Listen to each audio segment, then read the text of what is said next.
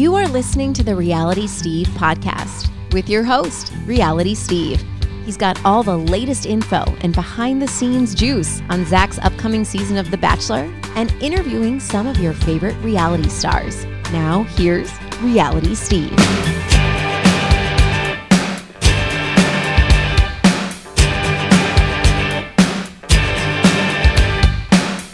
What's up, everybody? Welcome to podcast number 322. I'm your host, Reality Steve. Thank you all for tuning in. Got a good show for you today.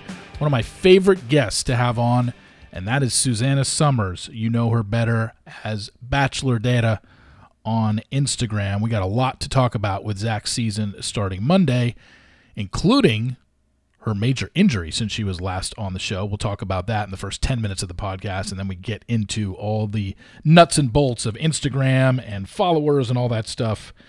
Really good conversation with Susanna coming up momentarily. This podcast is brought to you by Green Chef. Green Chef makes eating well easy with plans to fit every lifestyle, whether you're keto, paleo, vegan, vegetarian, gluten free, or just looking to eat more balanced meals. Green Chef offers recipes to suit your preferences.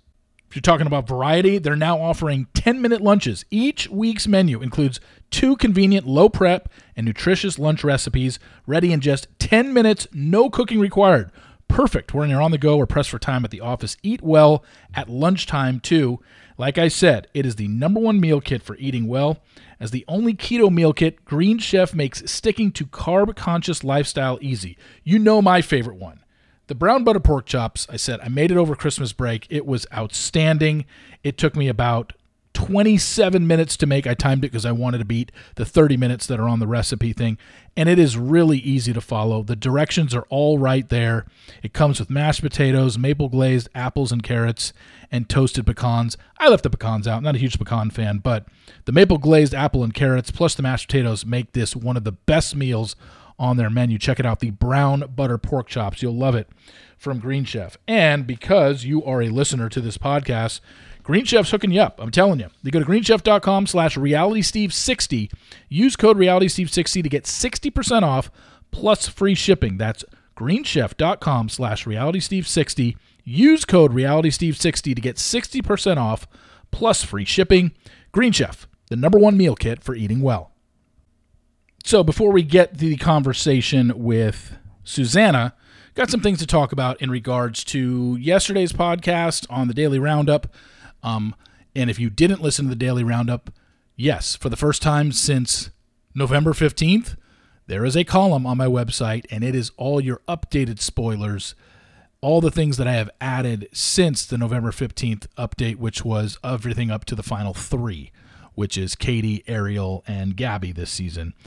I found some things out about what happens on the first night. I found some things that happen in while they're still in LA. I also found some things out while they had travel overseas. I had a correction to make from yesterday. I did say that uh, the, in the preview you see someone taking a nap on the steps at the mansion. It's definitely Christina Mandrell. I actually said yesterday in the spoilers that it happened on night one. No, that's from episode three because it happened during the pool party. Just wanted to make that correction. Um, the other addendums that I added in the daily roundup today was um, I also know that Kylie uh, got eliminated in London. So we do have two women eliminated in London. That's Mercedes and Kylie. So now I know that we know the nine people that went to Estonia. Your final four, which is Charity, Gabby, Katie, and Ariel. And then the five others that are left, let's see if I can do this off the top of my head Brooklyn, Allie, Jess, Catherine, and Greer. Those are your nine that go to Estonia. The thing that happened in London that I don't know, I know it shaped the rest of the season. It's an incident that happened. I know a lot of guesses from you guys yesterday. The number one, the only guess I got yesterday was people saying, oh, this must have to do with the Queen dying.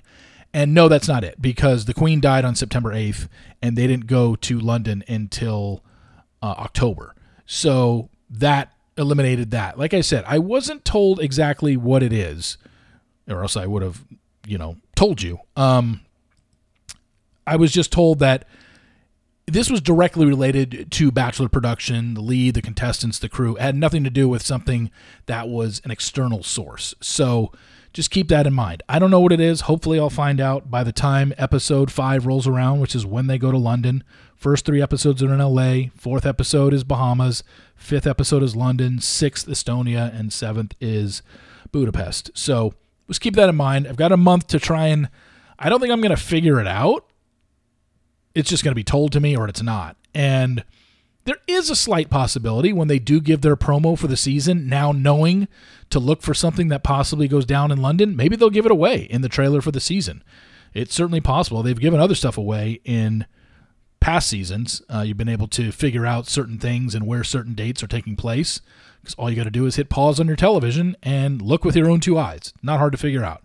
But for something like this, where we know something happens in London that kind of shapes the rest of the season, and also where it canceled a group date and a one on one date, because we know the only thing that happens in London is Gabby's one on one, and everything else was canceled.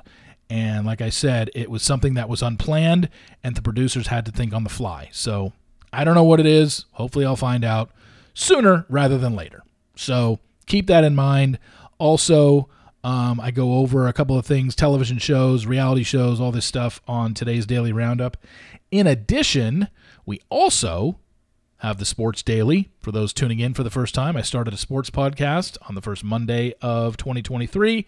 It's there every day. So I'm doing 11 podcasts a week now. Five daily roundups, Monday through Friday, five sports dailies, Monday through Friday, and then your regular Thursday podcast where I interview somebody. So a lot more work for me. And then next week, not only will I still have the 11 podcasts, but you're back to your columns. Recaps on Tuesdays, reader emails on Wednesdays, and then your three podcasts on Thursdays. So getting to be busy season. You know, when this ended, when Bachelor in Paradise ended right before uh, Thanksgiving, you were just like, wow, we just had a lot of consecutive programming on The Bachelor. Well, now we had their basically the last nine weeks off and it all starts back up again this Monday when Zach's uh, season premieres.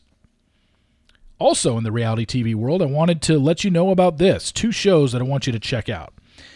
If you love the Housewives, you need to get ready for some real house guys because Friday nights on MTV are getting fabulous. Tomorrow, at 9, 8 Central, MTV is taking you inside the lives of six fierce West Hollywood friends on the Real Friends of WeHo. Like celeb stylist Brad Goreski, go inside his marriage and see a side of himself you can't miss. Performer extraordinaire, former Big Brother player Todrick Hall, ready to tell his side of the story.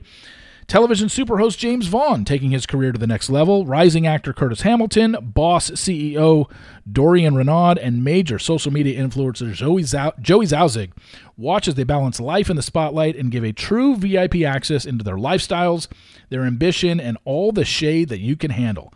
Don't miss the real friends of WeHo, all part of MTV's new Friday nights after RuPaul's Drag Race tomorrow night, 9, 8 Central on MTV. And also, if you love Jersey Shore, then get ready because this season is going to be the biggest family vacation ever.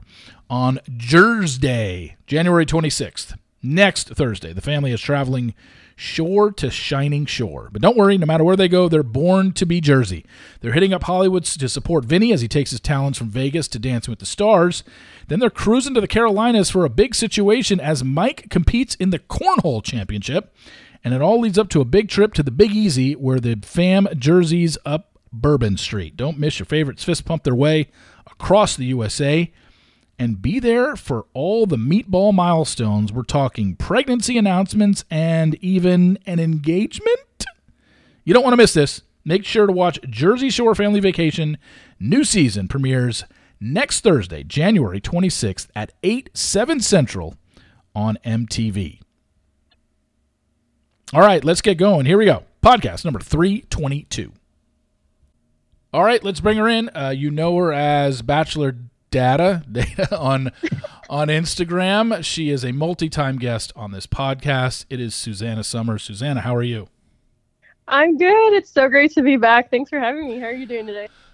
I'm doing good. Um, the one thing we got to talk about before we get into all of this stuff about Zach's season and the women and the, all the research you've been doing and gathering and the info that you've been gathering on this season is since we last spoke, you've had a major change in your life. I think two major changes. Number one, you moved. And number two, I guess because of that move and where you were, you ended up tearing your ACL and you've been dealing with that. So, kind of tell everybody what's been going on in your life in the last three months. Yeah, so uh, this last summer we moved from Boston to Denver, and my boyfriend and I are huge skiers. I learned to ski with him, geez, almost eight years ago now in New England. And if anybody here has ever been skiing or snowboarding in New England, it is basically ice skating because conditions are horrible. So it had always been our dream to move here to Denver, and we made it happen. We bought both the Epic and the Icon ski passes. We were so ready for an amazing season and our season started on Halloween. Like that's how early it starts out here. And our fourth ski day, um, we were skiing on a Wednesday at Copper Mountain. A 50 um, something year old guy took me out from behind. If you don't ski or snowboard, basically, um, the, the person who has the right of way on the mountain is the person in front because you don't have eyes on the back of your head. So if somebody's skiing down behind you, there it's their job to avoid you. Um, this guy came from behind and took me out and it was a pretty violent accident. Tore my ACL, my meniscus in two different areas, and my MCL and my LCL. So that happened the week before the Bachelor in Paradise finale. Um, yeah. So at the time, it felt like horrible timing, but in hindsight, it was actually a blessing because my surgery was during this off season and looking back, especially on the first like two to three weeks of post surgery, I don't know how I would have covered the show and also have been dealing with all of that. So definitely on the mend now. So excited to finally be walking again and so close to ditching my crutches, but it has been it's been it's been a rough two months. Was this guy who took you out was he going at a crazy ass speed and was he being reckless or it, he just didn't see you? Did he did he even stop and see how you were? Yeah, so it, I, am going to explain in case anybody doesn't know how like skiing or snowboarding works. There's a green, like, like a blue, a black, a double black. and um, I was on a blue, but there are certain runs on a ski mountain that are also a yellow run, which is considered a slow zone and a family zone. Um, and that's the run that we were on. So this guy was going way too fast, and he was a snowboarder. No hate to snowboarders. Um, but he was going too fast and he wasn't able to stop himself. Um, he had plenty of space to to stop. My boyfriend was behind me, so he saw the whole thing happen.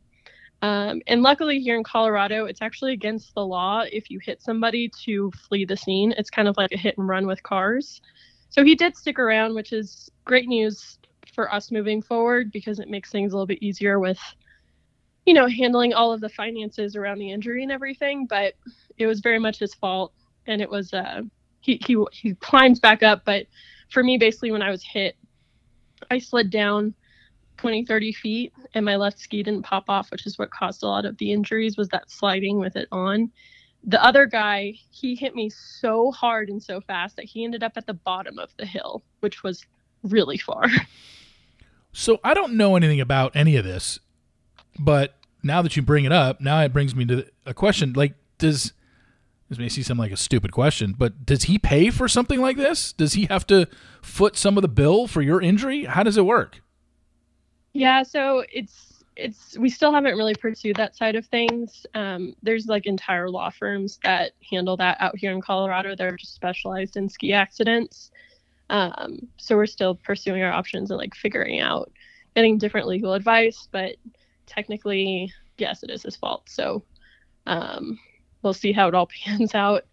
Mm. It's it's so tough though because just like mentally, it has been like so difficult since the accident and I've lost like for so many weeks I just didn't have any creativity in me because it was just like pain, ice, physical therapy and then I finally got to surgery and then post surgery was just like meds, pain, sleep, exercises, ice, pain, you know like there's just no time to to think about anything so now that we're kind of getting back up on our feet, we're we're finally starting to pursue all that.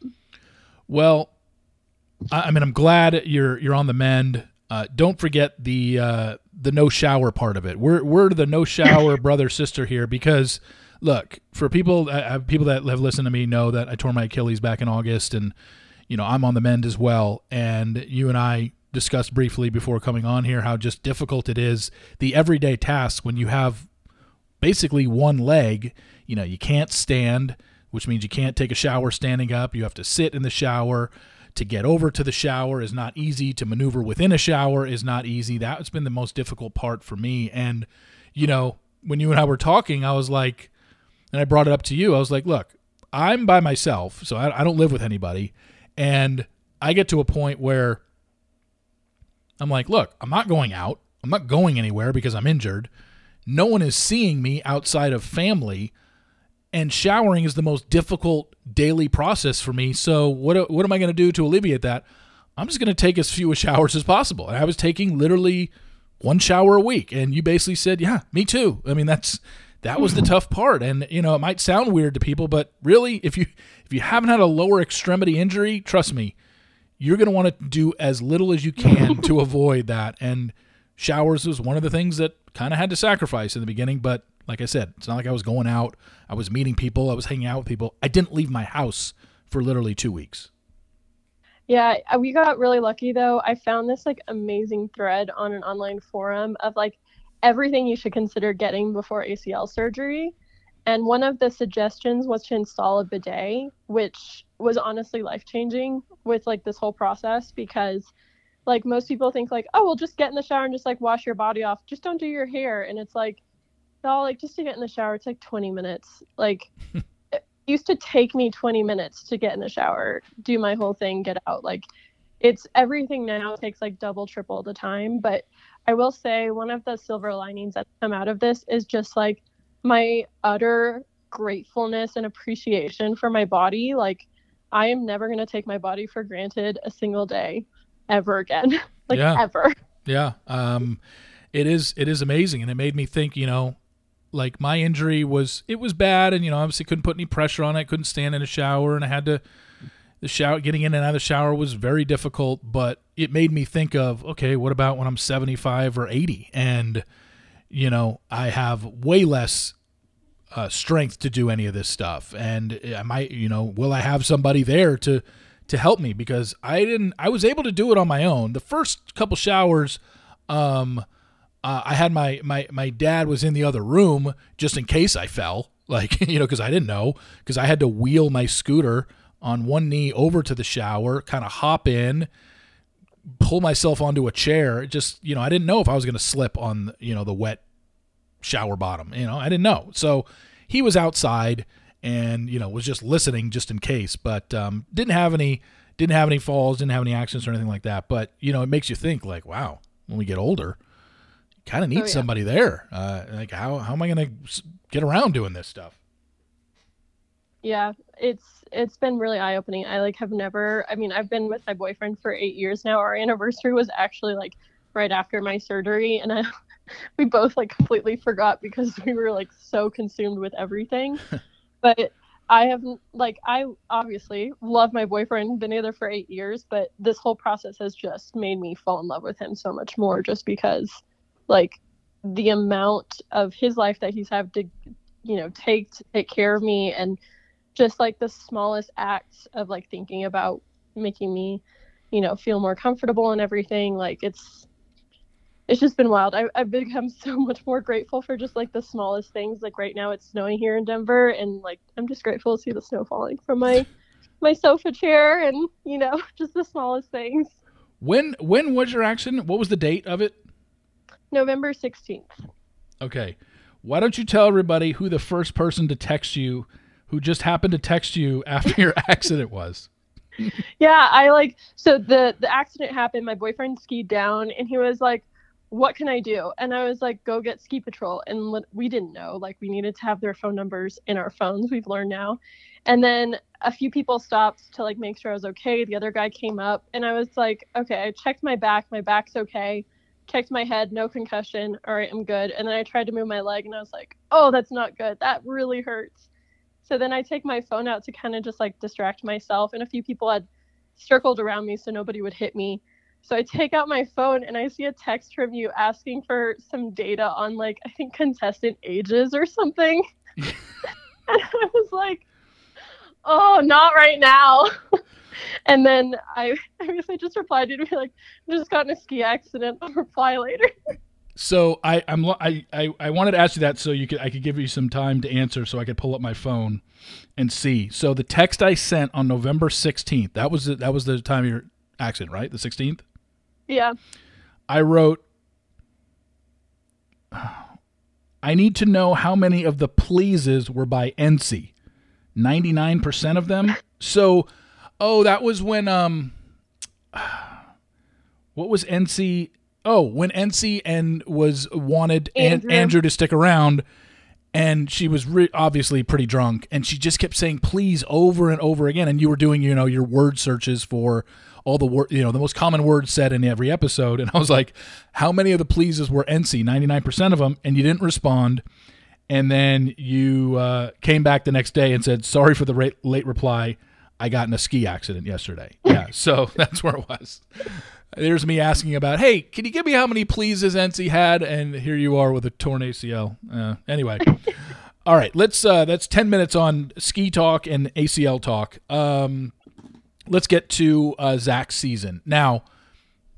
You are going to start coming out with stuff for Zach's season heading into the premiere on Monday. Just off the top, um, the women's Instagram accounts to start this season, in terms of where they're at follower wise, has it been just eyeballing it? Same as past seasons, a lot low, a lot more of them are a lot lower, or uh, we have some some standouts there. What has been it looking like? Just eyeballing it without you don't have to pull up the exact data, but when you we're looking at all these girls and where they are at follower wise. Where are we at with them? I'd say 90% of the cast is what we traditionally see. Yeah. You know, it's people with 10,000 or under. You know, nothing too special. Um, I am so excited about this cast though because I feel like there's some really exciting people to watch on social media and and I'll definitely get into that, but the person I find most fascinating that I think flew under a lot of people's radars, including myself, was Victoria J. Because on Instagram, which is the first thing I look up whenever all the cast is all the contestants are released, yeah. I saw 121,000 followers, and I was like, okay, so this girl already has a decent following. Uh-uh, she has almost a million followers on TikTok. Mm. A million followers. She has like 900 something thousand, and I'm so excited because she is the first person breaking the stereotype of you know, a lot of people really get frustrated about people going on the show for the wrong reasons. And I've ranted about this before, but people have never gone on this show for the right reasons. you know, it's back in the early days, people went on the show to become models, actors, uh, TV hosts. I mean, look at Jesse Palmer. he was the bachelor and then became a, you know, ESPN anchor. Yeah. And you know, recently everybody's like, oh, well, the women just go on this show to become influencers. And it's like, well, if you didn't want to be in the public eye, why would you apply for a public TV show that's watched by millions of people? Why? yeah. You know, so, um, but what I think is really interesting about Victoria is that we all know the contracts that these people sign are insane. Insane. And they cannot do influencer ads, anything like that until I think it's like three months after the show finishes airing. So when you look at somebody like Victoria J, who is already a full time influencer, and I'm speaking from my own experience, I have 130,000 followers. I'm self employed. I don't have a boss. I've already like made a living off of just 130,000 followers. I look at Victoria, who has almost a million followers on TikTok, and I'm wondering, she's losing money by going on this show. And there's no way that anybody on this season is going to hit a million followers anymore, anywhere. Like, nobody will.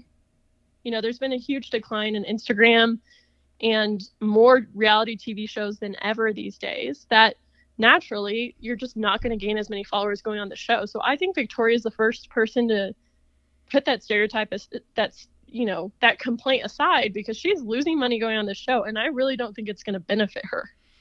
Yeah because if she has to wait three months after the show is done airing so we're looking at you know she's not going to be able to do anything social media wise to promote or do ads or whatever i guess until this summer. And in this summer she I mean, look, we don't know who the Bachelor in Paradise cast is, but for someone who is eliminated early, like she is, I have a sense that she's probably going to be a Paradise uh, girl this season. She just seems to, just looking at her Instagram, looking at her social media, she seems to have the personality for it, and I can totally see her on it.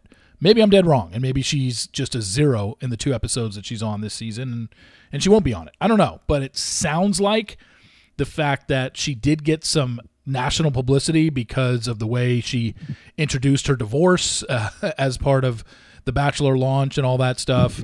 It seems like the show would want to take advantage of that, but um, you know, we never know what the show is choosing to do with their contestants. Um, you know, something. I think it's deeper than that, though. I mean, if you look at her content engagement on TikTok, her content is doing 10 times better than anything Bachelor's putting out. Like, in terms of views, likes, comments, like, she is promoting the show better than the show promotes themselves. Like, if they're, if they have half a brain, they will put her on Paradise and they will keep her as long as they can on Paradise. Yeah.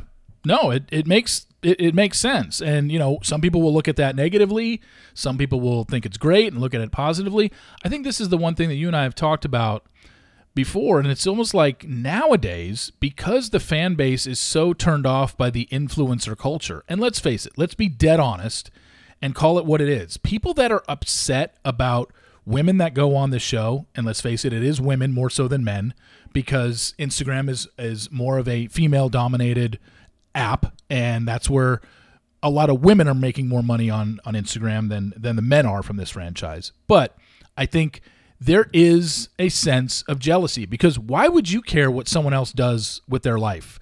I, I there's no other thing that sticks out to me than you don't like the fact that somebody can now quit their job and become an influencer or a content creator because it doesn't affect your life. What what do you care that so and so now gets to quit her job and make, you know, 20 grand a month, 30 grand a month being an influencer because she was on this show. Like that just reeks yeah. of jealousy to me. There's no other way to describe it. The only re- the only reason they're getting hate is because people are jealous of it because I'm guessing these people that are all calling out contestants for being influencers and content creators and whatever, it's I guarantee all those people have 8 to 5 jobs that don't pay 20 to $30,000 a month. It's my guess. I think I think there's a lot of misdirection of the frustration too, because I think people look at like the biggest hit right now on TikTok is this girl named Alix Earle who goes to the University of Miami. Yeah. She's currently on a trip flying first class with Emirates with Tarte Cosmetics. And this girl's making fifty thousand dollars per ad. Like and people are really frustrated. And there's a lot of reasons to be frustrated, but I think a lot of people are really frustrated because of like there's a lot of systems that are broken in the United States. Like look at myself. I left education. I quickly left the classroom. I started as an elementary teacher in Austin, Texas, and I was like, I can't live on this salary in, in a very expensive city, which was back in 2014. It's only gotten worse. So I tried to start moving up the ladder within education to try to, you know, get to a point where I could make better money for myself. But then I was killing myself, and my mental health went downhill. I was never seeing my boyfriend. I geez, when I moved to Boston the first two years, I didn't even have time to make friends. Like because my my job was so consuming that I left education. Like it's just a broken system. There's tons of people who are leaving nursing. There's tons of people leaving being doctors. I mean, I just saw a rant on TikTok of people being like, "Can everybody stop being influencers? Like we need electricians." And it's like, well, if somebody is an electrician and they're not happy with their life and they figure out another way to make more money by working less, everybody would take that. Like, yeah. it, everybody, the goal is nobody wants to work their life away, you know? And I think it's just like a misdirection of hate that it's like, and I, I think there's different levels of, of frustration. Like, there are certain contestants that you look at them and they just don't make good content and they just put out like ads nonstop.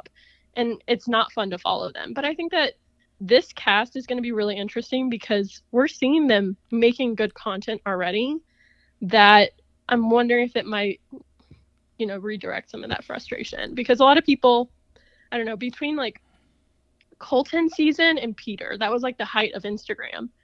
People would gain tens of thousands of followers for simply existing on the show. You didn't need screen time, and you'd go home like week four and you'd leave with 40,000 followers. Look at Zach. He's got like 67,000 followers and he's the bachelor now, you know?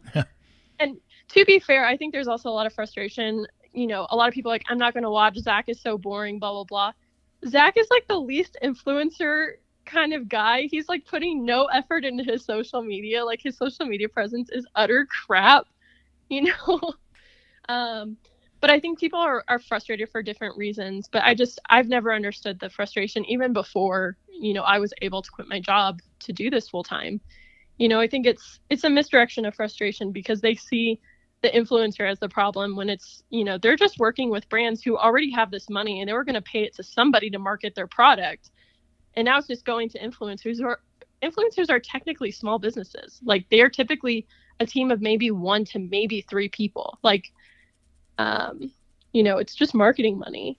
And it's kind of like frustrations around the NFL. It's like these NFL players get paid millions of dollars and people get frustrated. It's like, well, why do sports players get paid so much? We need to pay doctors more. We need to pay teachers more. Um, it's a broken system. yeah, I mean, but like you said, like if it's the way I've always looked at it. Look, if somebody is willing to pay it, then somebody's worth it. Like you'd be like, oh, they're not worth that. Well, if somebody's willing to pay it and the check doesn't bounce, then yes, they are worth it, whether you like it or not. And um, I think it's out there to where this show, as we know, and you've documented, well documented all the Instagram followers, and now, like you said, TikTok is becoming an even bigger thing, and Instagram is kind of fallen by the wayside. It's not even a big deal anymore on Instagram because the way to make money is TikTok, and some of them are doing better content over there. I only follow the ones on TikTok. They will show up sometimes on my For You page on, when I scroll, or on Instagram. They will show up on my For You page when I scroll on TikTok. I'll see some of the women from Zach's season on there, but I don't follow any of them. I still mm. only follow on Instagram. So I haven't noticed who's a good content creator and who isn't. I did notice Victoria Jameson's has put some stuff out that's you know humorous and stuff like that. It's not just hey here's an ad for this and here's an ad for that. So yeah, I mean I think it's look it, people just have to accept it. I mean yeah we weren't talking about this in 2010 because it wasn't a thing. This is now a thing. This is part of what the show is. And if you can't accept that, I guess I would just say watch another show or something. I don't know, but this is who the people are and these women are going on the show all knowing the success of the Kaitlyn Bristows before them, the Ali Fedotowskis, the Rachel Lindsays. I mean, they've seen what can happen. The Ashley Iaconnettis. They've seen work hard. Yeah, yeah, they've seen it's possible to actually go on the show, make a significant impact. So it means you got to last fairly decent, and even if you don't, you got a second chance going down to paradise and possibly lasting a decent amount of time down there, and just getting enough to where, yeah, you can quit whatever job you're in. We've seen so many people do it, and like you said, the frustrations. I don't, I don't really get it. I don't get why people get mad at them for quitting their job and going back and, trying to make a better life for themselves and trying to make more money. I know Michelle Young got a ton of shit. I remember when Michelle Young was named the Bachelorette, and then all of a sudden, be after her season was done filming, everyone was like, "Oh, she's, you know, Michelle Queen, she would never quit teaching. She's she doesn't seem like that influencer type. Now look at her. Definitely yeah. left teaching. But can you blame her? Michelle left teaching. I mean, she didn't say it in her departure from teaching, but we all know she left teaching because there's no money in it.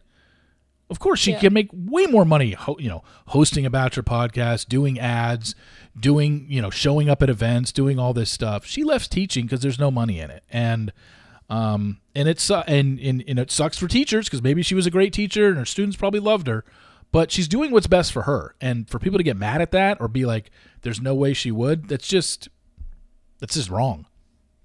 Yeah. There's no other way to look at it in my eyes. I mean, um, now I want to talk about the um, something that happened recently, which I didn't realize it happened until you pointed it out. The Bachelor ABC account is now tagging their own contestants, which is something that I guess I didn't realize that they were doing or not doing, and now they are. Talk about how important that is for the show and why it took them so long to even do it. And were you the reason that they started doing this? oh man. So if you if you don't follow my account, basically the day that they dropped the cast earlier in January, uh, it was January 4th, I came down with strep throat that day. And I worked really hard. I was like pushing through the fever to like get the content out that day. And then that night I hit 103 degree 103 degree fever and sustained it for three and a half hours with Aleve, ibuprofen, ice packs on my head. And, you know, I use social media as a way to just fill time and whatnot. So I decided to go on a fever rant and complain about things about the franchise and what they need to fix. and something that has always frustrated me about this franchise, especially when you look at others, and it's not just dating shows. It's like if you look at Love is Blind or, you know, all these other shows, they tag their contestants on social media.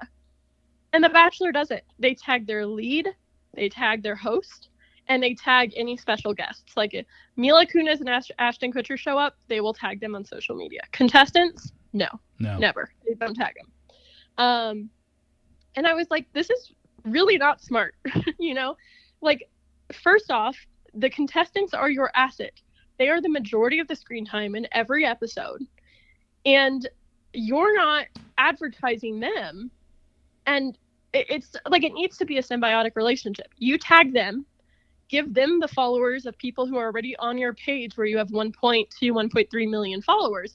Direct your audience to their page because when we watch this show, we all have our favorites. So if you can get me to follow a contestant and then that contestant promotes the show, symbiotic relationship, it is a win-win for the franchise. But they have never done that. They only do it for Paradise. Um, so I basically went on this fever rant, and then literally, I think it was yesterday or the day before.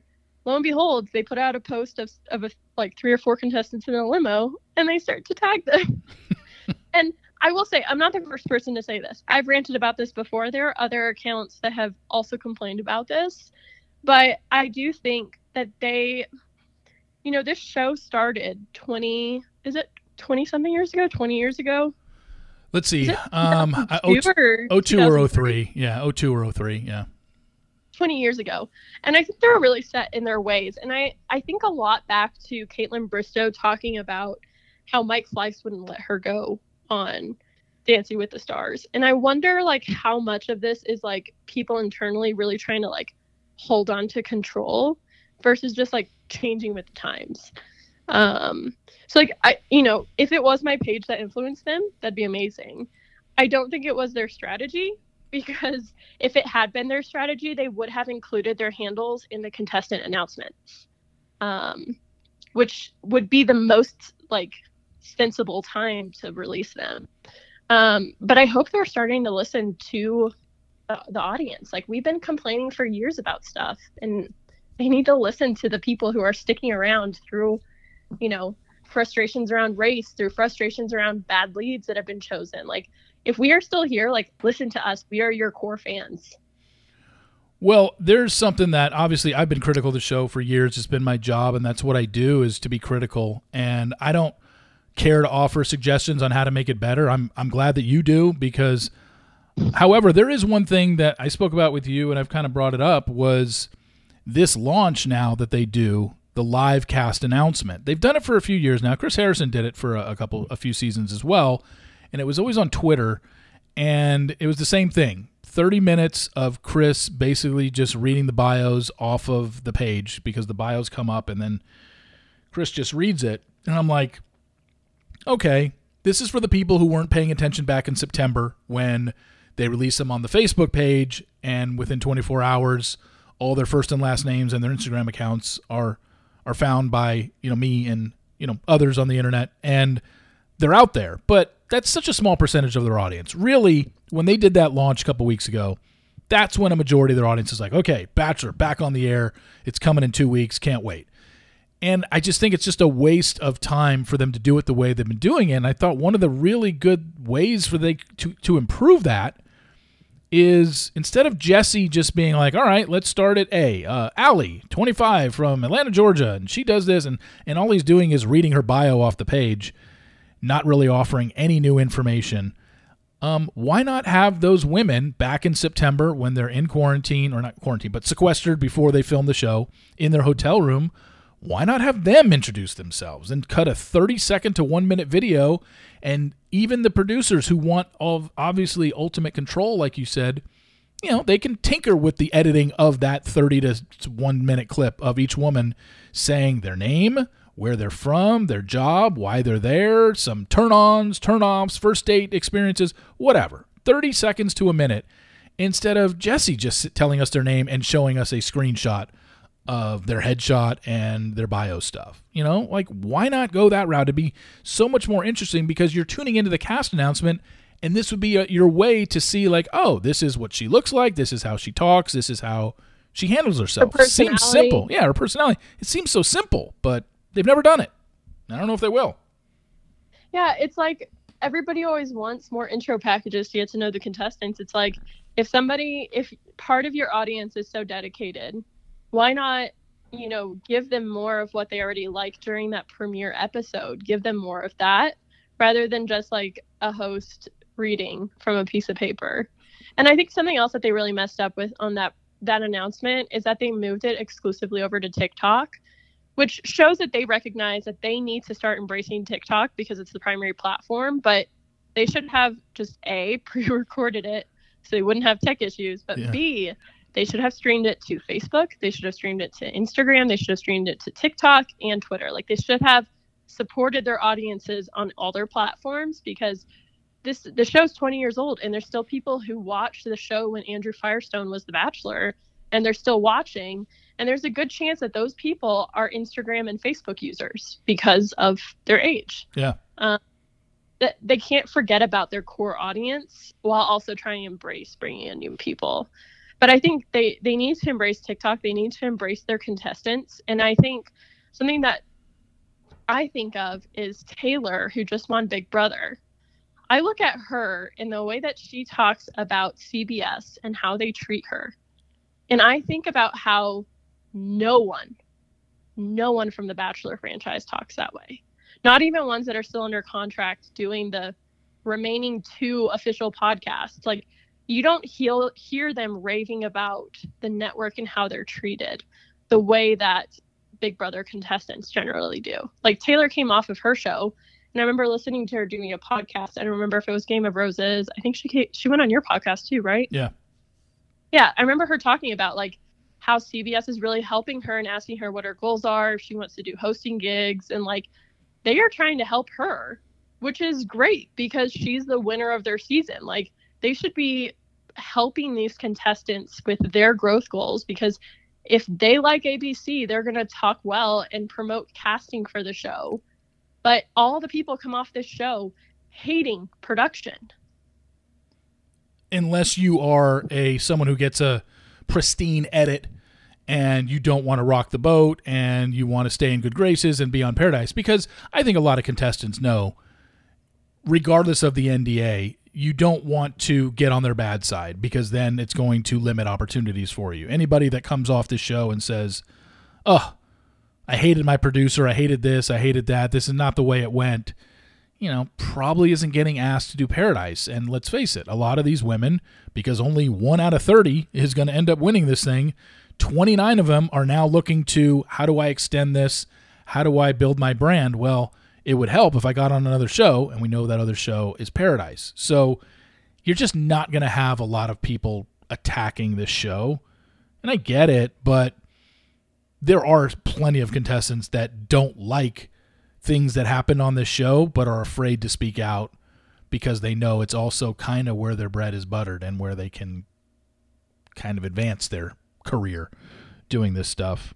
I know that you, one of the things that you did and, and put on an Instagram story recently was the ages of these women because it seems like every time the cast comes out, everyone's like, "Oh my god, a bunch of a bunch of little girls that aren't even ready to get married and stuff like that." But I mean, mm. It's such a it's such a weird argument to make because if anybody has actually looked at the average age of the 27 bachelor seasons, no matter how old our bachelor is, whether it's a 38 year old Brad Womack or a 36 or 35 year old Ari or a 35 year old Nick. It does not matter. The women are always going to be in their mid 20s, a majority of the cast. And, and you have the numbers around that, right?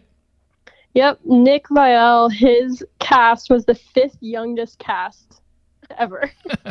Yeah, and he was 30. Um, I think he was 35 when he filmed this season, maybe 36. Yeah. Oh, sorry. Let me correct myself. Not ever. So the data that I look at goes back to Lorenzo's season. So Okay. seasons nine through 27, which is a lot of seasons, but um, yeah, the average age fluctuates between the youngest cast was Ben Higgins at 25.14, and then the oldest cast was Clayton's, which was 27.55. Yeah, so so- that's Two years. two year difference. Yeah, they're always right in that mid 20s range, no matter who it is. Like I said, I mean, it's not like when they had Brad or Ari or Nick, they went up to, okay, well, we got to have at least 20 of our 30 women be in their late 20s and early 30s. No, like you said, with Nick from seasons 9 to 27, Nick was 35 and he had the fifth youngest cast. You know, it's like, it doesn't matter. The Bachelors can stay 25, 26, like Zach is, what's, or Zach is about to be 27 or something like that. And then the women will always stay the same. Whereas Bachelorette, eh, doesn't really matter the age of the Bachelorette. The men are kind of it, it skews a little bit older, right? Aren't they like in the twenty-seven to twenty-nine range average? yeah, I don't have the numbers in front of me, but the average is like a year or two older. Yeah, yeah, and it's like okay, that makes sense. And you know, our Bachelorettes, I'm trying to think off the top of my head. Claire was over thirty, Rachel was over thirty, and uh, there weren't many, right? I, I don't think there were many over 30 bachelorettes. They were all in their 20s. Those Yeah, only, I'm pulling. those are the only two that come to mind. I know I'm probably missing somebody that I, that maybe was 30. Yeah, I think either Gabby or Rachel were were over 30. One of them was 31. Um, Well, Gab, yeah, Gabby's Gabby's over 30. Yeah, and it was Andi Dorfman in her 30s when she was bachelorette. Andi was 26. Oh, excuse me. Sorry, Andi. um, uh, the only people over the age of 30 were Trista, oh yeah, Trista. and there was no one between Trista and Rachel Lindsay. Rachel Lindsay was 32. And then after Rachel Lindsay, we had Claire at 39, and then uh, Gabby at 31. That's Okay. it. Yeah. So four. Yeah, I forgot Gabby. Um, yeah, and then the men yet probably had an average age of around 20, 29. 29. Okay. So yeah, I mean, I think, and, and this season, where are we at? Uh, where are we at with age on this season? Um, Zach's average cast age is 26.03. It is the seventh youngest cast, but again, it, it's all within two years, so it's Yeah. it's really that that big of a difference. And what is it? Is I Zach, think- Zach 26, 27? What is he? I'm always forgetting. Zach was 26 during filming. His birthday's I think July something. Okay. Um, but what I like to tell remind people, especially if you've been watching the show for a while, is that the cast isn't getting younger. We're just we are unfortunately all getting older. Yeah, we're exactly. We're all we're the ones getting older. The cast is certainly not getting any. Uh, the cast is certainly not getting any older. Um, now something happened that happened at the end of, or happened, I guess, during Rachel and Gabby's season that I must have missed this. I didn't see this. I didn't see what was said, but it is now part of your um, Instagram bio. Tino's dad called you a nerd. What what happened? What did he say? What how did I miss this? Yeah, so I think it was Reddit that found it. They found Tino's dad's Facebook page, and apparently he had been Shocker. choosing some posts to be public. And he wrote, I think it was the premiere episode, or maybe the second episode, saying, No, don't worry, our son Tino's still on the show. He got uh, less screen time than a suitcase, or something like that. Um, so he's like using my data, and then he like puts in parentheses, "What kind of nerd collects or what kind of nerd does this?" I was like, "Bro, you're using my data. Like, don't call me a nerd if you're actually using it." Oh, okay. I mean, yeah. So it's almost like he's it, it, it. The joke is almost on him. He's like insulting you, but yet he's insulting you, yet he's using your info. It's like, hey, do you not see Yep. what you're doing here? Um, yeah, it's funny too because typically the only people who really come at me for my account are typically end up being men. Like, and it doesn't happen often, but the number of times that men will like slide into my DMs being like, let me give you a little bit of advice, sweetheart. You should really use a little bit less pink if you want to be taken professionally and get a real data analyst job. And I, it's always so funny when it happens. Like sometimes I'll reply to be like, bro, I'm self-employed. Like I don't I'm not looking for a data analyst job. Like I'm good. I, I, I didn't even notice. I mean, yeah, your highlights are pink, but I, everything else is.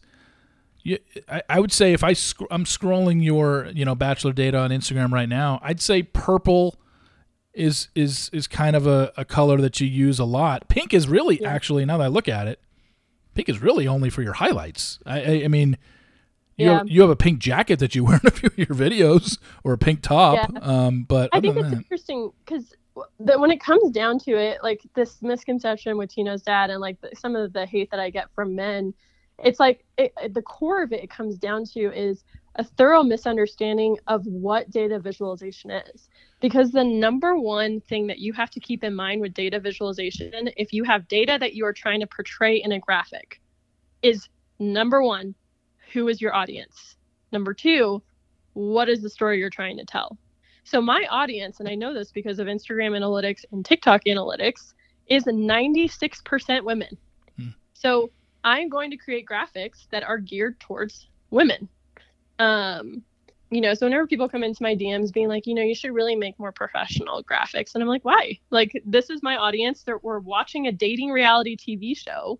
I don't need to make like an uptight graphic that I have to worry about presenting to some male board of directors. Like this is I'm making great graphics that are working just fine for my audience. Thank yeah. You. you're I mean you're a self-made woman based on everything that you've done and how you've built this up from, you know, from less than 10,000 followers the first time that you were on my podcast to now at 130,000. You've got classes that you teach, uh, Excel classes, spreadsheet classes, uh, you know, you just scrolling your um, Instagram feed, your content is, you know, spot on, and it's very eye grabbing. It's not plain at all. I mean, this is this is stuff that I, and you know, you've you've you've you've built such a niche for yourself that you are going on, you know, other podcasts, even within the Bachelor world are having you on as guests. Um, Us Weekly is having you on as guests. You know, a few years ago, that would be kind of unheard of for somebody doing something like this about the show. And you're you're really the only person that's doing this, which is really cool. You don't have a lot of competition out there. No one's putting up these numbers that you are. Whereas anybody could, they just have to dedicate the time to it. And there's nobody in America, in all of the United States, that's willing to dedicate the time to put out the information that you are even though they could because it's available to everybody. Yeah, it's interesting. There's there is actually an account that even ripped off my username. It's like a shortened version of it, but they put out like one graphic every 3 to 4 months, and I think that what a lot of people realize when they try to do this is how much time it takes, which I'm really grateful. I just hired on yesterday actually um, a part-time data analyst to help me with some of the screen time collection and the work that I do just because especially with all the like TikTok video creation. It's just so time consuming. But it's really it's really exciting and I one of the things that I want to do especially this season is really start to put more time into the second account that I have called the Data Creative. You know, I, I put out a few videos on it of like Excel tips, but I really want to start growing some more knowledge for the everyday Excel user to learn data visualization because it is it, it's just not accessible right now. There's just not a lot of resources online. Most of it is like having to do classes through universities on how to truly learn data visualization that I want to make it more accessible to other people so that other people can do this too because I think a lot of people are like, "Wow, I could never do this." And it's like, "Yes, you can. Like it's so accessible and you can be a nerd too that people will call out, but like you're going to be you are going to be the favorite on your team because everybody is going to want you to be on their team to, for you to do the cool stuff for them like it's you know it's it, it's a really cool skill that really isn't that difficult there just aren't a lot of resources online for it and I think because you've created your own niche for it, I doubt anybody is going to take up the opportunity to like compete with you and and do bachelor stuff because this is data, this is stuff that has all happened. So it's not like they can present anything different. They would have to just present different data that maybe you aren't covering, but you cover everything. You cover how many words are said in, a, in an episode. Like, I, I can't think of other things that would be really that more important to cover for this show. So I guess the only other thing would be to take what you're doing and just put that towards another show. Maybe someone does it for Selling Sunset or Vanderpump Rules or something like that, to where it's the same exact thing. There's a Bachelor data, but just for somebody else. It's a Selling Sunset data. It's a you know, Yeah. Vanderpump data. Maybe there is one out there, someone doing that. I don't even know. Yeah, there's one for Big Brother that somebody started. It's, it is a little frustrating sometimes to see because they've like uh, not all of their graphics, but some of their graphics they just completely copied my entire design, like literally down to where every like thing is placed on the graphic. But um, it, it's time consuming, so props to them for doing, especially for Big Brother. But it's what's really been interesting this week has been the announcement of Perfect Match on Netflix, which is going to be kind of like Bachelor in Paradise meets some type of competition show. And I posted about it the morning it dropped, and I was like, oh my gosh, this is so interesting. And then I put a poll and I said, how many are you going to, how many of you guys are going to watch? Because it's contestants from Love is Blind, like all the big reality TV shows from Netflix, they pulled everybody from it. And 77% of my audience said that they were going to watch it.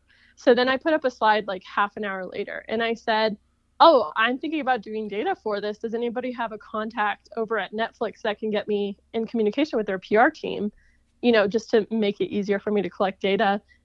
Let me tell you, the entire Netflix team jumped on me so fast that it was so interesting compared to Bachelor. The Bachelor franchise will not acknowledge my presence. Like they they won't and it's and that's fine. Like I don't think that they need to. But I find it so interesting that another TV show Hmm. sees the data on my account and is like, yeah, let's work with her. Whereas Bachelor doesn't work with any content creators. Like, it's been really interesting to see, especially with them trying to embrace TikTok. They'll do advertisements at the beginning of each season. And it is hilarious to see who they choose because they choose like lifestyle TikTok creators that have like that aesthetic, but have never talked about watching the Bachelor franchise to do advertisements promoting the show. But they don't actually like Elyse Myers, for example. like she's this hilarious TikToker who makes really funny videos. And she had this this skit that she'd do each week on TikTok where she would be in a full black jumpsuit, like black sweatpants, black sweater, pretending to be like a producer or contestant on the show. Tell me why like she has five, six million followers. Tell me why is the Bachelor franchise not partnering with her to promote the show at the beginning of the season? Is I don't know who she, I know the name. I haven't seen her stuff or I'm not familiar with it. Is she is she poking fun at it though? Is that why? Is that why they're not going She after her? fun at it, but not in a way that's like distasteful. Hmm, okay. No, I mean It's it, it's a like great question. Making it's more like making fun about how the contestants never eat the food during the one-on-one date, like that kind of stuff. Okay. and she just like jokes around as like being an op who doesn't fit into the show who's on set. Um but they choose people who don't even care about the bachelor franchise don't talk about it on their page anyway to do these advertisements. And like they don't leverage people who like are actually working in favor of this show. They go to other people. It's just very interesting to see now like netflix even like the first time i put feelers out there how they are all jumping on it versus bachelor I've had like maybe one small feeler that I've put out there that has reached out to me. So are you going to do something for this perfect match show on Netflix? Yeah, I'm going to be covering it over on Pop Culture Data. So it's a second account that I have for just to kind of put stuff so it doesn't flood my Bachelor feed.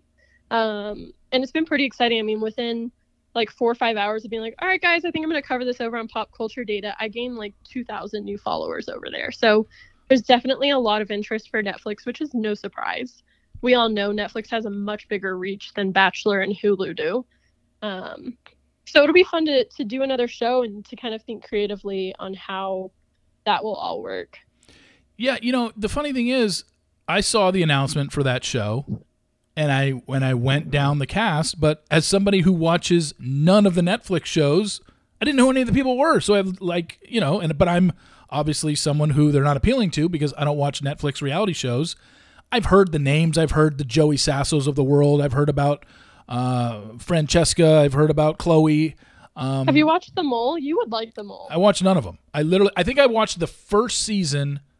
No, I watched. Sorry, I watched two seasons of Too Hot to Handle, and I know that some of the people from those seasons, I think Francesca and Chloe, uh, are on it, but those are the only ones. I've never watched The Circle. I've never watched Love Is Blind. I've never watched The Mole. I've never watched um, whatever the other ones are. I, I've, I've watched two seasons of the first two seasons of Too Hot to Handle, and that's it. So I don't would- you have an extensive the background in these people. Mole actually originally aired on ABC from 2001 through 2008, and it just Yeah. rebooted on Netflix in 2022. It was really good. Isn't that the one when it when it first appeared on ABC? Wasn't that the one Anderson Cooper hosted it? Didn't he? Oh, good question. I don't know. I Okay. was 11 years old, so I did not Okay. watch it. Yeah, I remember commercials for it and stuff like that, and I want to say that Anderson Cooper was the host. Uh, no, I never watched it back then, and I Oh know. my God, you're right. He was a baby. Oh wow! And they also had a celebrity mole season. I remember that because Heidi. Mm-hmm. Oh, I was. I want to say Heidi and Spencer were on it, but that was Celebrity Get Me Out of Here or something ridiculous. So maybe it wasn't Mole. But I know they did a Celebrity Mole season, and no, I never watched it. The one I got into and the one I promoted for the last week that I really liked was The Traitors on Peacock. Uh, you Don't don't spoil me. I haven't watched it yet. Are you And going to? Yes. Okay, yeah, I won't spoil it, but it's really, really good. And and people that have uh, messaged me since then said it's. I guess it's similar to uh, the Mole. Now, I had uh, Rachel Reilly from The Big Brother and other shows on as my guest, and you know we were talking about future seasons. And I mean, I'm sure you know the cast for um, Oh yeah. the Traitors is is 10 reality show people and then 10 normal people. I think it'll be interesting to do a full season of all reality people for the Traitors and maybe even a full season of all normal people for the Traitors but i get why season one they wanted to you know kind of attract you with hey some of your favorite reality stars are on our first season of the Traitors. So i, I get why they did it but they could easily pull off a season of just 20 contestants that are not famous and they could easily pull off a season of 20 contestants where they're all reality show people. I i really enjoyed it. I know you'll like it. It's really good. I loved it. Sweet. yeah let me know let me know when you start watching it and let me um and and give me a heads up because uh, you'll like it. You'll probably rip through it in probably i don't know how much free time you have but um you'll probably rip through it in about two days you could probably get through five episodes one day and five the next maybe it takes you a friday saturday sunday but you'll want to keep watching because you'll want to see how it goes and uh, yeah it's Yeah. really good and um really well done. It's gotten a lot of great reviews. I know, you know, podcast guest Andy Dehnart from Reality Blurred absolutely loves it. It's his favorite reality show of the year. And um, yeah, it's really good. You'll like it. Check it out. Um, but uh, wanted to just wrap up with this. Um, we don't know what's going to happen with Zach's season. As you said, he's at what, 60, 67,000 followers right now? Is that what you said? Followers, yeah, he has, uh, and on TikTok he has 500 followers, which he doesn't even use. But he has 60. Ironically, he had. Oh wait, no, I misread that. Yeah, he has 67, 60, ah, 67,000 followers right now. And so our last bachelor was Clayton, and he's at 284 right now, which is pretty much right where uh, I think I'm at 270. But yeah, I mean, bachelor leads just don't get to those numbers. It's just for whatever reason the main guy doesn't. Um, Clayton's obviously probably the lowest. I don't think anyone's lower than 284 outside of Zach, but we had this discrepancy last season with Gabby and Rachel. It's like, why was Gabby pulling in, you know, 70% more followers than and than Rachel was when they were, you know, supposedly not competing against each other or whatever. And I, I don't even know if we'll ever get a real answer to that. Why people chose to follow Gabby over Rachel. Um, did Gabby hit a million yet? No, I don't. She got close to it. I'm looking right now. So, oh no, she did. She did hit a million. I made a graphic about it. Um, and I think she's dropped already. She didn't hit a million though until Dancing with the Stars. So she, the night of the finale, she was at 802,000, and Rachel was at 473,000. And I think, I mean, the big, the obvious answer there are the edits. Like, I I had so many data requests during Gabby and Rachel's season to do an analysis on how much Rachel was crying that and people were saying it in a very negative way versus Gabby was coming across as like the quirky girl. Yeah. But yeah, I think Gabby Gabby's dropped already below a million. What is Rachel at now? Not that she's going to be gaining anything right now because she's not doing anything TV wise. Gabby's still at a million, so she's at 1.055 million. Dancing with the Stars really helped her. um, and especially the rumors about her and Benny being together. But uh, Rachel's at like almost half of that. She's at five hundred thirty-seven thousand. Mm-hmm. Yeah, I mean that's a pretty. And uh, you know we don't we don't know who the next bachelorette's going to be. It's probably going to be from you know Zach's batch of women is my guess, and you know we'll have to just see how that plays out. But I'm guessing whoever it is is going to do more than Zach for sure. um, yeah. You know, they'll be in the. It's just a matter of are we looking at, like you said, back in the day, you could just appear on this show and immediately, if you lasted long, compete in the million range uh, to get there as a million followers. Now, to get there, I don't even know. I. Gabby, I guess, is our last person to hit a million, but she was a contestant and then a lead. Uh, I would think most leads can get there, maybe, but and it has to be a bachelorette lead. Contestant wise, are we ever going to see a contestant who never gets the lead role hit a million? I don't know. Um, I don't think we will. No, just uh, off the top of my head. As more and more TV show options are available with every passing year, like here we were talking about the Traitors, and then we were talking about Netflix show, like there's just so many more TV shows to draw people's interest that Bachelor's got to got to really start to try to keep up with the times and start to change what they do, play nice with their con- with the majority of their contestants. There's no way to play nice with all of them if you're going to make people into villains, but I think it's also not just that though is the contestants actually need to tr- start trying. Like I could drop some names right now I mean, people complain in my DMs all the time about certain people, especially from Paradise, that are beloved by so many people, but their Insta- their Instagram social media presence is so boring. Like they just don't put any effort into it, and then they're just like chugging out ads all the time, and it's like put some effort into it, make some good content. What's going to engage your audience? Teach them something. Like give us something. yeah, don't just get on there and be like, "Oh, I can promote this lip gloss or oh, I can promote this concealer or this foundation because after a while that doesn't show people want to follow you because they want to see if they can relate to you or whatever. And if all you're doing is ads, that doesn't show your personality at all, really. Uh, you know, you've yeah. got to be it doesn't have to be you don't have to be like knee slappingly funny. It would help if you put some good content out there and you put some thought into it, but there's no thought putting into just ad, ad, ad, ad. There's there's nothing there. And you're not going to engage your audience by doing that. So it's a really, I mean, I, I wish more people listened to you, more contestants listened to you on this show, and um, you know, and and developed their accounts a lot better. And you could almost be a coach for that. You can tell them maybe not what to do, but this is how you should go about doing it, and you know, lead them in the right direction. But Susanna, thank you so much uh, for coming on. I really appreciate it. You can check her out at, at Bachelor Data, at Pop Culture Data, and at Bachelor Creative. You've still got your um, classes that you teach on Excel. That's on your, the links are on your Bachelor Data Instagram profile. So just go there, click on those if you're interested in that. Um, and we will definitely have you on again as we roll into probably Paradise season. Um, we'll see, uh, you know, where are people at for this season and where they're at follower wise and kind of go from there. But uh, good luck in your recovery as well. And uh, we will talk to you within the next few months for sure. Awesome. Thanks for having me. You got it. Thanks. Thank you so much to Susanna for coming on. What a great guest.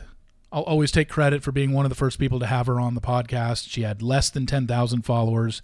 She's now up to 130,000 uh, followers. This is now her full time job. She is a self made woman, people, and her content is outstanding. So go check it out at, at Bachelor Data, at Pop Culture Data, and at Bachelor Creative. So many different things. I mean, she talks about stuff and dissects stuff and gives you charts and graphs for things that you would never even think about in regards to the show. But I think her biggest ones and the ones that I always usually link to are screen time and sometimes words, but I think screen time is her biggest thing that she does at the end of every episode. Within 30 to 45 minutes of the episode ending, you have a breakdown of who got the most screen time. And I think that's key because the more someone is on their screen, on your screen, watching it on Monday nights, the more you're inclined to either like them or dislike them. And clearly, or follow them. And clearly, the people who get the most screen time get more followers. It's pretty simple, but it's really interesting to look at her stuff. So go check it out at Bachelor Data. As always, thank you uh, for tuning in. I really appreciate it. Please rate, subscribe, and review in Apple Podcasts. Uh, the other two podcasts are up.